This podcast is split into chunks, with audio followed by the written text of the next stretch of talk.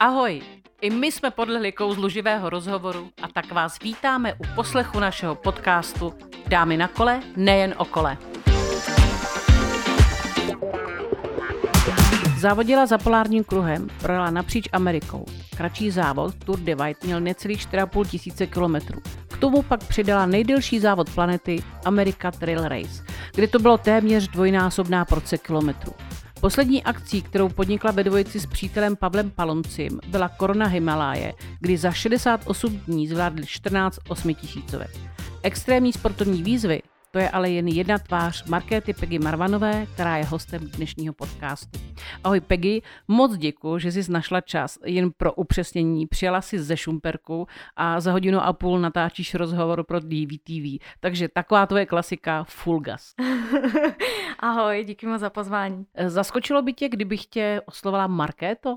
Kdo ti takhle říká a jak jsi přišla k jménu Peggy?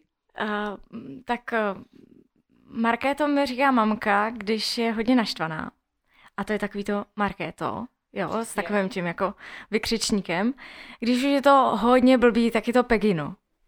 A to už vím, že je jako fakt zle.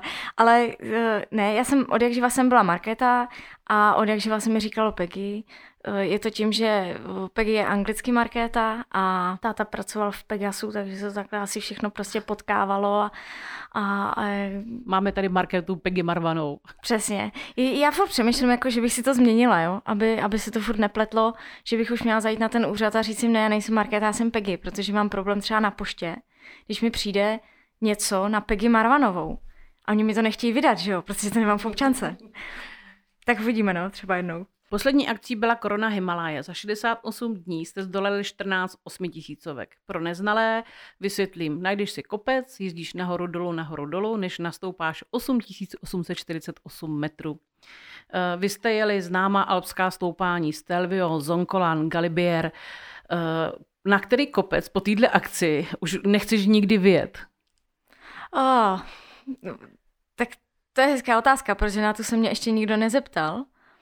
Uh, byl tam jeden kopec, na který my jsme vlastně tu výzvu nakonec neudělali. My jsme, my jsme měli vybraných asi 50 těch stoupání, těch nejznámějších. A lidi hlasovali, vybrali 14 a my jsme podle toho, jaký byly podmínky, tak jsme to trošku upravili, protože někde bylo prostě ještě 5 metrů sněhu a tak. A na jednom kopci, což byl Alpe de Hues, jsme vyjeli jenom jednou a řekli jsme, že, že ho vynecháme.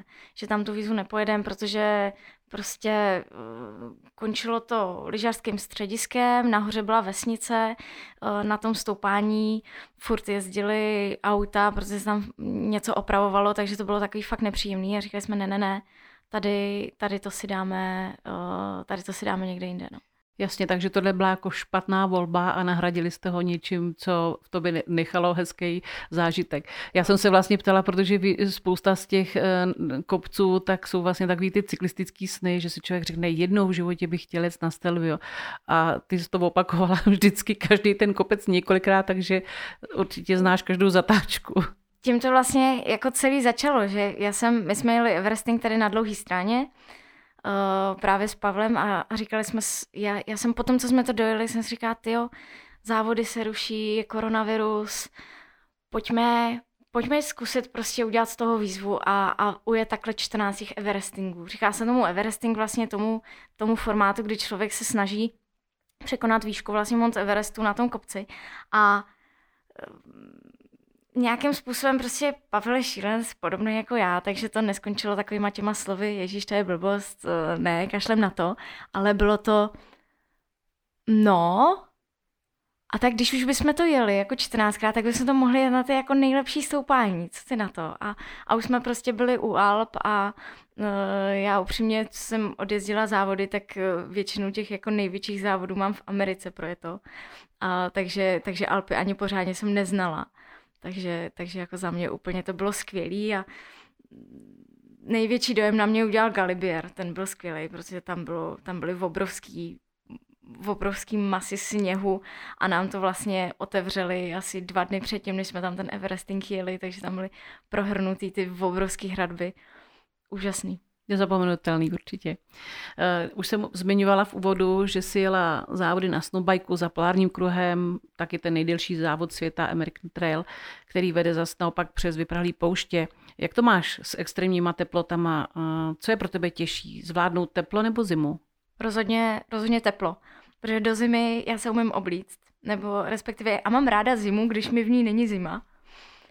A když to ve vedru prostě člověk nic neudělá a třeba právě tady na tom 8000 8000 kilometrů dlouhém závodě uh, Amerikou, tak tam jsme jeli přes Nevadu a přes vlastně ty nejvyprahlejší místa i Utahu a tak.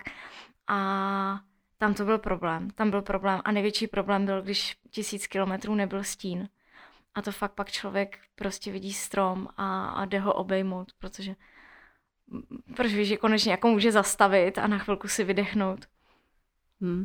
Na to je teda recept asi mentální síla, protože zásoby vody musíš hodně, hodně dělit a hodně s tím šetřit. Jo, přesně, bylo to tak a jednou to bylo nepříjemné, protože jsem měla 60 kiláků bez té vody a už na, na člověka jdou pak takový ty jako mdloby a no už jako víš, že je zlé, že prostě musíš jet, prostě jinak neuděláš nic a a, a vlastně ani nevím, jestli je to mentální síla nebo, nebo síla přežít, nebo prostě člověk ví, že mu kape do bod.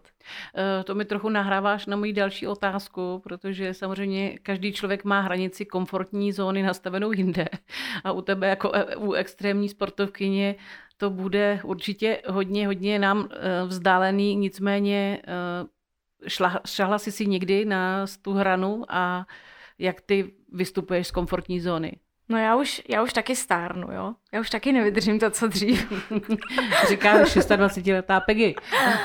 Když jsem měla poprvé tisíc mil, tak jsem tady přes Československo, tak jsem ani neměla karimatku. Já jsem měla prostě jenom se spacáčkem a teďka už jako, teď už mám prostě tu nafukovací karimatku, jo, sice úplně super, ultra lehkou všechno, ale už mám prostě ráda svůj komfort.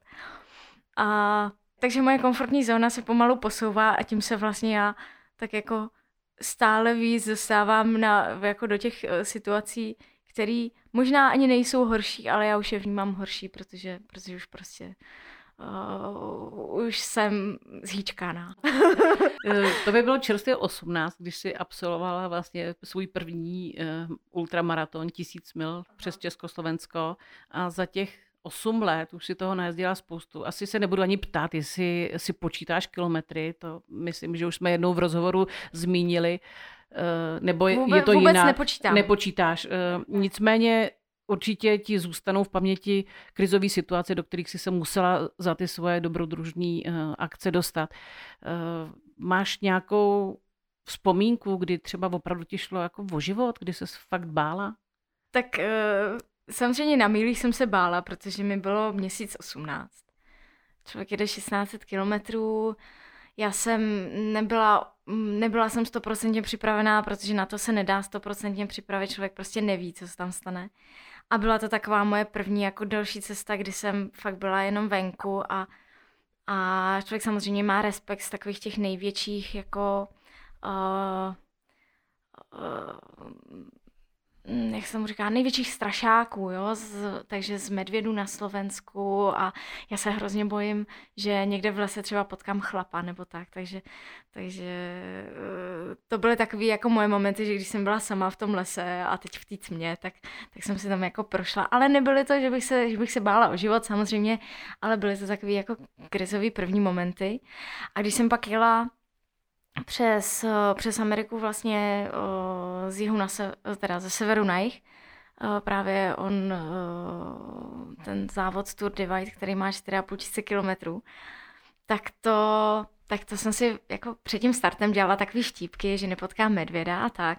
A prostě zrovna jsem toho grizzlyho potkala a, a pak už, a bylo to asi třetí den a pak už prostě každý ten, každý ten den jsem se toho trošku bála a měla jsem tam svý okamžiky, kdy jsem prostě bych nejradši jako tam úplně nebyla v tom, v tom lese a v té tmě a tak a nebyla tam sama.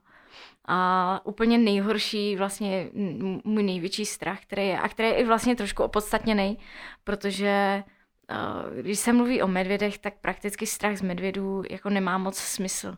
Když se na to člověk koukne jako statisticky, je, je skoro nemožný, že by mi jako medvěd někdy něco udělal. Ten medvěd jako sám se bojí a člověka cítí na dálku, takže, takže jako jenom ho vlastně vidět je takový, dá se říct, velký štěstí. Ale z čeho se bojím a s čeho mám velký respekt, jsou bouřky. A, a tam jsem zažila jednu takovou hodně nepříjemnou, když jsme jeli vlastně z východu na západ přes Ameriku a to bylo v Oklahomě a to jsem se fakt bála a říkala jsem si snad za tou, to jsem dokonce jela i se stanem, protože jsem věděla, že to pojedem skoro dva měsíce a to už jsem pak měla, měla jako v hlavě takový ty představy, anebo takový ty jako doufání, že prostě zatím za tou plachtou toho stanu jako není tornádo nebo tak, že člověk jako tyhle ty bouřky úplně tady v Čechách nepozná, no. E, něco z tvých závodů si jela ve dvojici, e, řadu si toho absolvovala sama. E, nevím, možná trochu těžší otázka, ale můžeš tohle porovnat a, a dejme tomu vypíchnout, když právě jsi sama ze sebou, tak co ti ta solo jízda přinese? Jako... Jo, jo. Uh, no takhle, uh, kdybych teďka měla jít něco sama, tak se mi, tak se mi bude stýskat. Bude se mi jako víc stýskat po, po lidech, který mám ráda. A kdybych třeba měla jít znovu tu Divide, tak mi budou nabíhat ty jako starý, starý vzpomínky a bude mi líto, že nebudu moc sdílet s někým. Že prostě v těch situacích eh, jako člověk nemá pak někoho, eh, s kým na to může všechno vzpomínat, pak eh, když se vrátí. Na druhou stranu, když jsem sama, tak prostě nemusím nic, nic okolo řešit. Prostě plyne mi nějaký prout myšlenek v hlavě a jsem vlastně jako tím svobodná, tou samotou. A uh, takhle v těch závodech tam ty pravidla jsou tak přísný, že stejně člověk vlastně jede sám. Je to jenom to, že je tam někdo druhý a že se s ním jako míjí, nebo že občas může něco prohodit, ale ale nemůžeš si pomáhat, nemůžeš sdílet výbavu, eh, když se něco skazí na kole, musím si to opravit sama a tak. Takže vlastně dá se říct, že je to i svým způsobem jako ta samota je svým způsobem osvobozující, že člověk nemusí jako uh, řešit nikoho dalšího. Zvláště osvobozující je, je to v těch krizových momentech nebo ve chvíli, kdy člověk třeba jako zrovna má slinu na rychlou jízdu a ví, že by jako měl teda jako tak nějak trošku zpomalovat a pak naopak, jakože má krizi, tak, tak máš eh, tendenci vlastně mít ještě větší krizi, protože zpomaluješ někoho. Teďko zopakuju jednu tvoji hlášku, co si o sobě řekla. Já jsem hrozně línej člověk. Jako, tohle mě fakt pobavilo.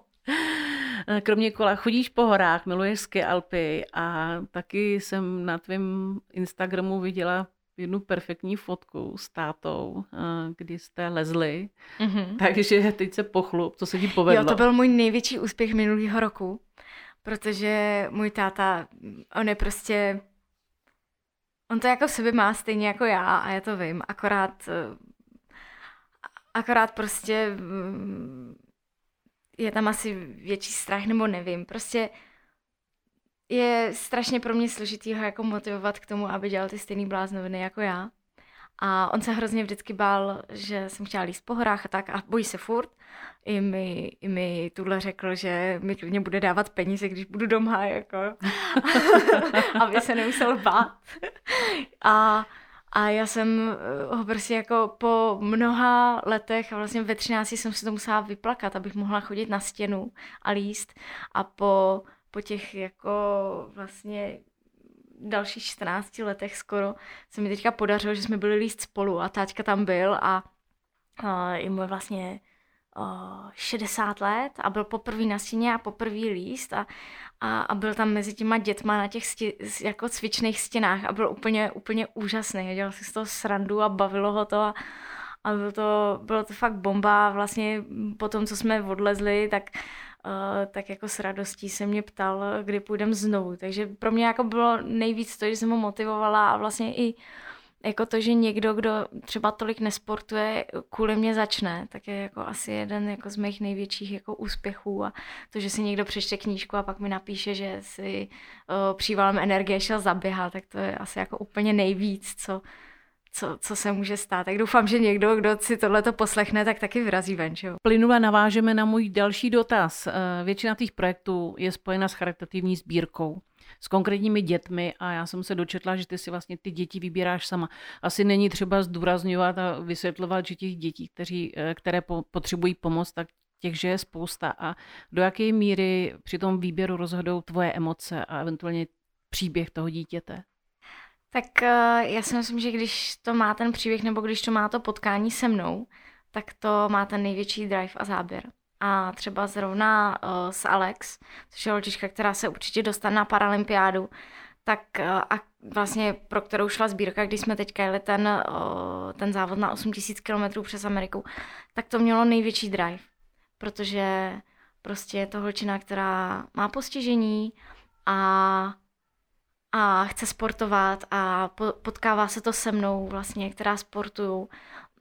Alex mě hrozně obdivuje, já obdivuju jí, takže se to potkává v tom. A ve chvíli, kdy tam je tohleto jako souznění, tak ty lidi to cítí a vědí to.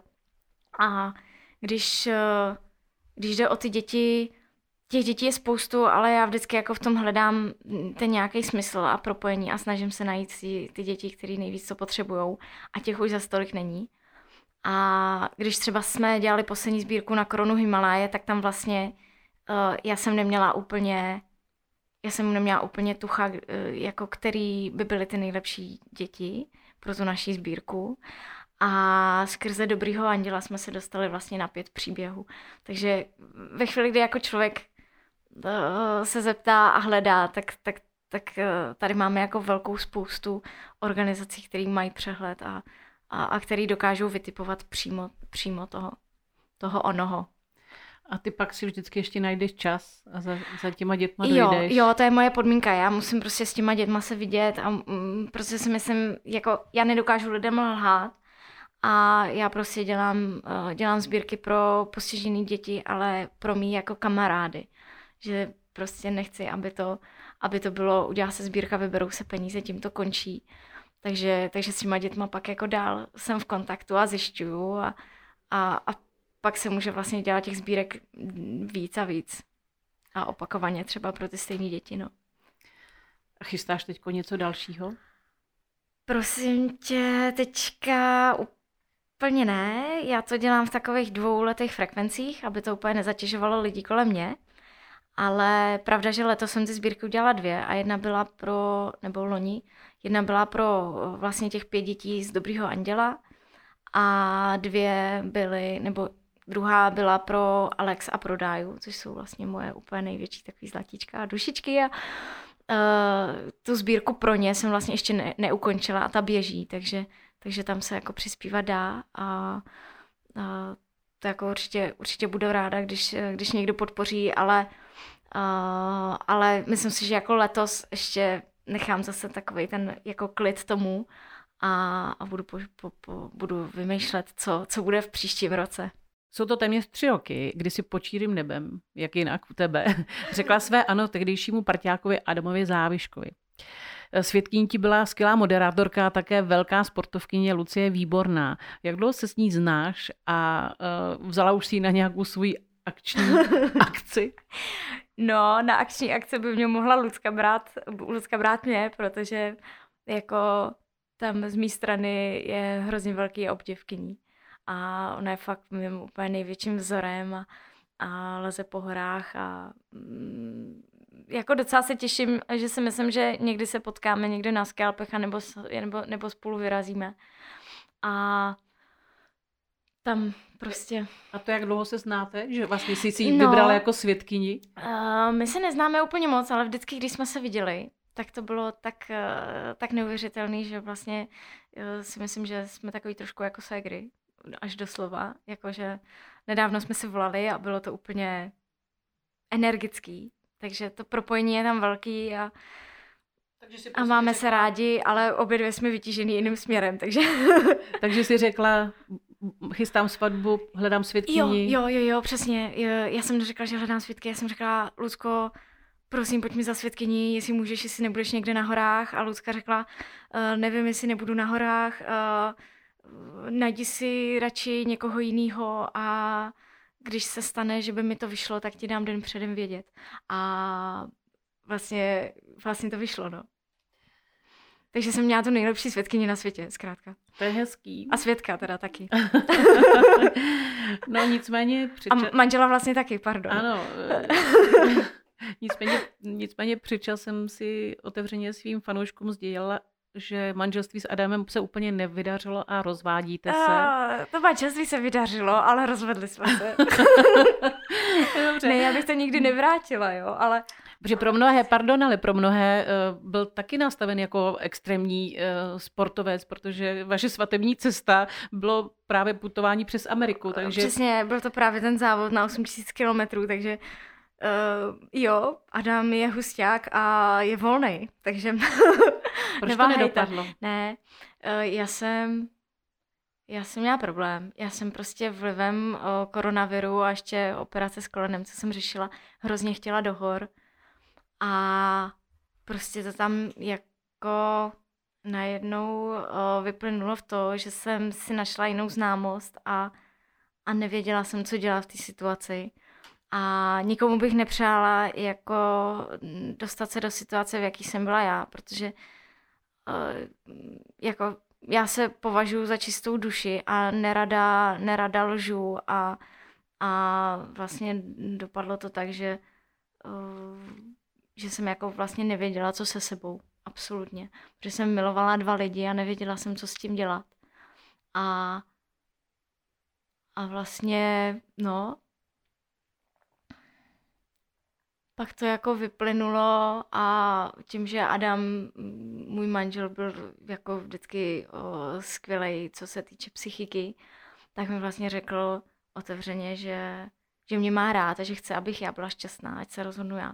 A to bylo vlastně jediný štěstí, protože, protože jinak bych asi jako vůbec, uh, vůbec nedokázala jako pokračovat v něčem. Já, se, já jsem byla fakt úplně rozložená, já jsem jako mm, nemohla jsem pak už jako ani dechat, už jsem neměla ani menstruaci, vůbec nic. A toto bylo krátký období ve výhledu jako dvou měsíců. Fakt jsem nevěděla vůbec, co s tou situací dělat.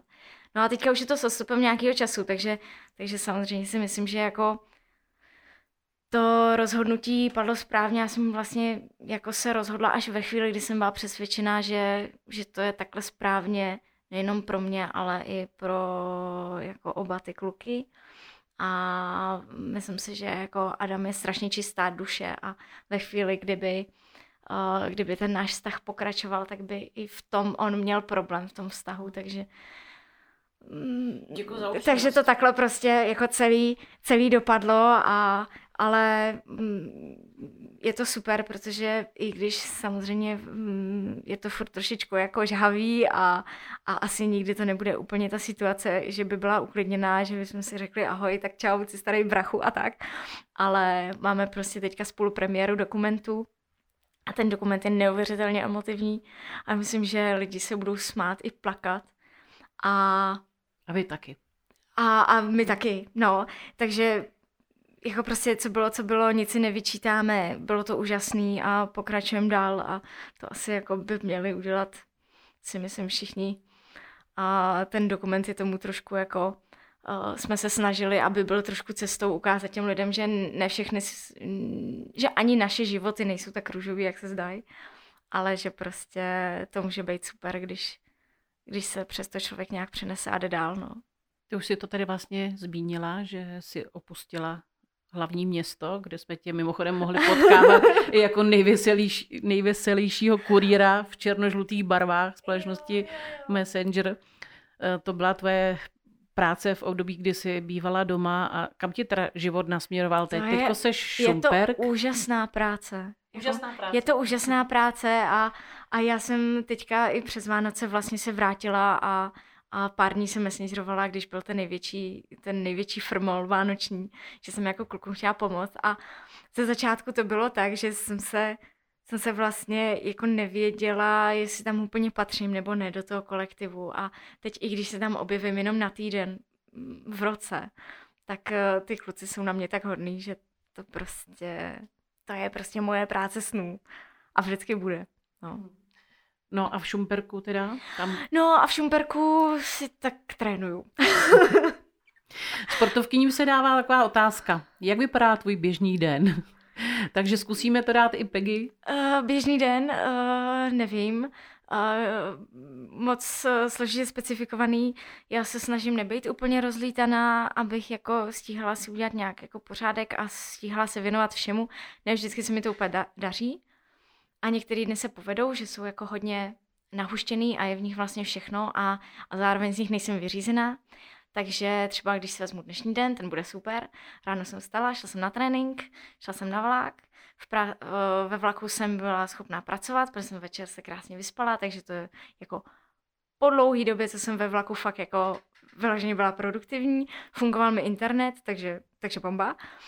Dojela jsem sem za tebou, jeden rozhovor, teď se vlastně o, posunu do DVTV a večer si udělám nějakou pohodičku s rodičema, mm, zastavím se u nich a pak možná přijedu do Šumperka, abych zítra mohla na Skype. Nevím. A, a vlastně je to takový jakože hezký, ale jsou i dny, kdy, kdy fakt nedělám vůbec nic. A jenom si tak jako sama sobě vyčítám, jak to jsem tak neschopná. Alína. Takže jsi, to je ten krátký okamžik, kdy, kdy si Lína. Eh, v jednom rozhovoru si řekla, nejezdím na závody lidi porážet, jezdím vyhrávat sama nad sebou. Mně se to teda hrozně moc líbilo. Eh, a přehled tvých úspěchů dokazuje samozřejmě, že se ti to daří. Nicméně, prohrála si někdy sama nad sebou a nemusí to být jenom ze sportu. Já si myslím, že ne, protože já když se jako ohlídnu zpátky do minulosti, tak, eh, tak za všechny ty zážitky hrozně děkuju a jsem jako věčná, takže takže ať už je to třeba i ten, uh, i ten rozvod, který se někomu může stát nešťastný nebo tak, tak jako já v tom vidím, já v tom vidím většinou v tom, v těch vzpomínkách jako ty pozitivní zážitky a ne ty negativní. A když si vezmu, co všechno jsem byla schopná zažít, a to já jsem, já jsem opravdu jako srap. Já, eh, já, já, já, jsem, já jsem líná, ještě k všemu jsem sráp. Já jsem prostě taková ta klasická holka, která když je večer v noci někde v lese, tak se fakt bojí. A mě díky těmhle těm závodům jsem byla schopná jako zažít něco, co, co je jako za hranice toho betonového města. A to byl vždycky můj sen, jako se přiblížit té přírodě a jako k tomu základu toho bytí, trošku, trošku jako poznat, jak to chodí na ty jako normální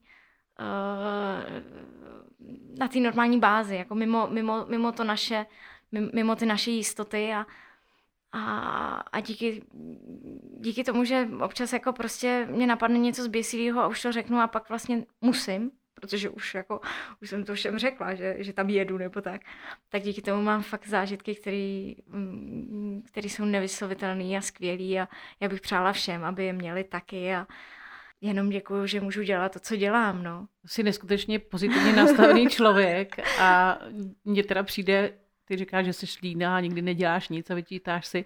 Mně přijde teda, že máš bezednou energii, protože jsi akční, že jo, trénuješ, to, napsala to, si knížky. Díky děl... tobě, jako jo, já si teďka trošku beru. napsala si eh, knížky, eh, děláš vlastně připravuješ jste film, děláš přednášky, besedy.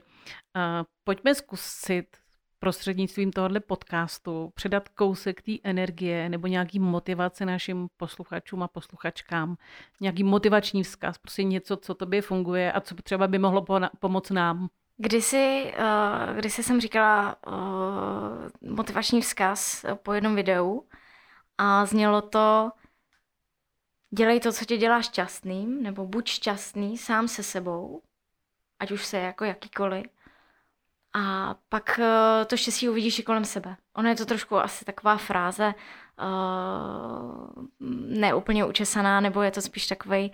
Um, já úplně nejsem jako na ty motivační, uh, motivační citáty a tak, ale myslím si, že je super, uh, když se člověk má rád. A, a už to nemusí být, uh, protože um, protože zvládnul nějakou jako drobnost nebo tak, ale a, a ne, prostě si myslím, že bychom se neměli tolik vyčítat a měli bychom se mít víc rádi a, a být vlastně spokojení s tím, co máme. A, a tak končím, no. I když vlastně pak mám ještě jedno moto a to je, že velký cíl dává životu velký smysl. A to je takový moje jako druhý, že není důvod mířit nízko.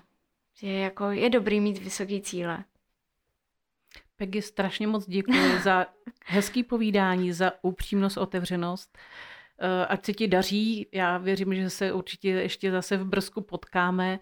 No a našim posluchačům eh, s, s nimi se taky loučím a těším se na příště zase s naším nějakým dalším zajímavým hostem. Díky hrozně moc. Díky za pozvání.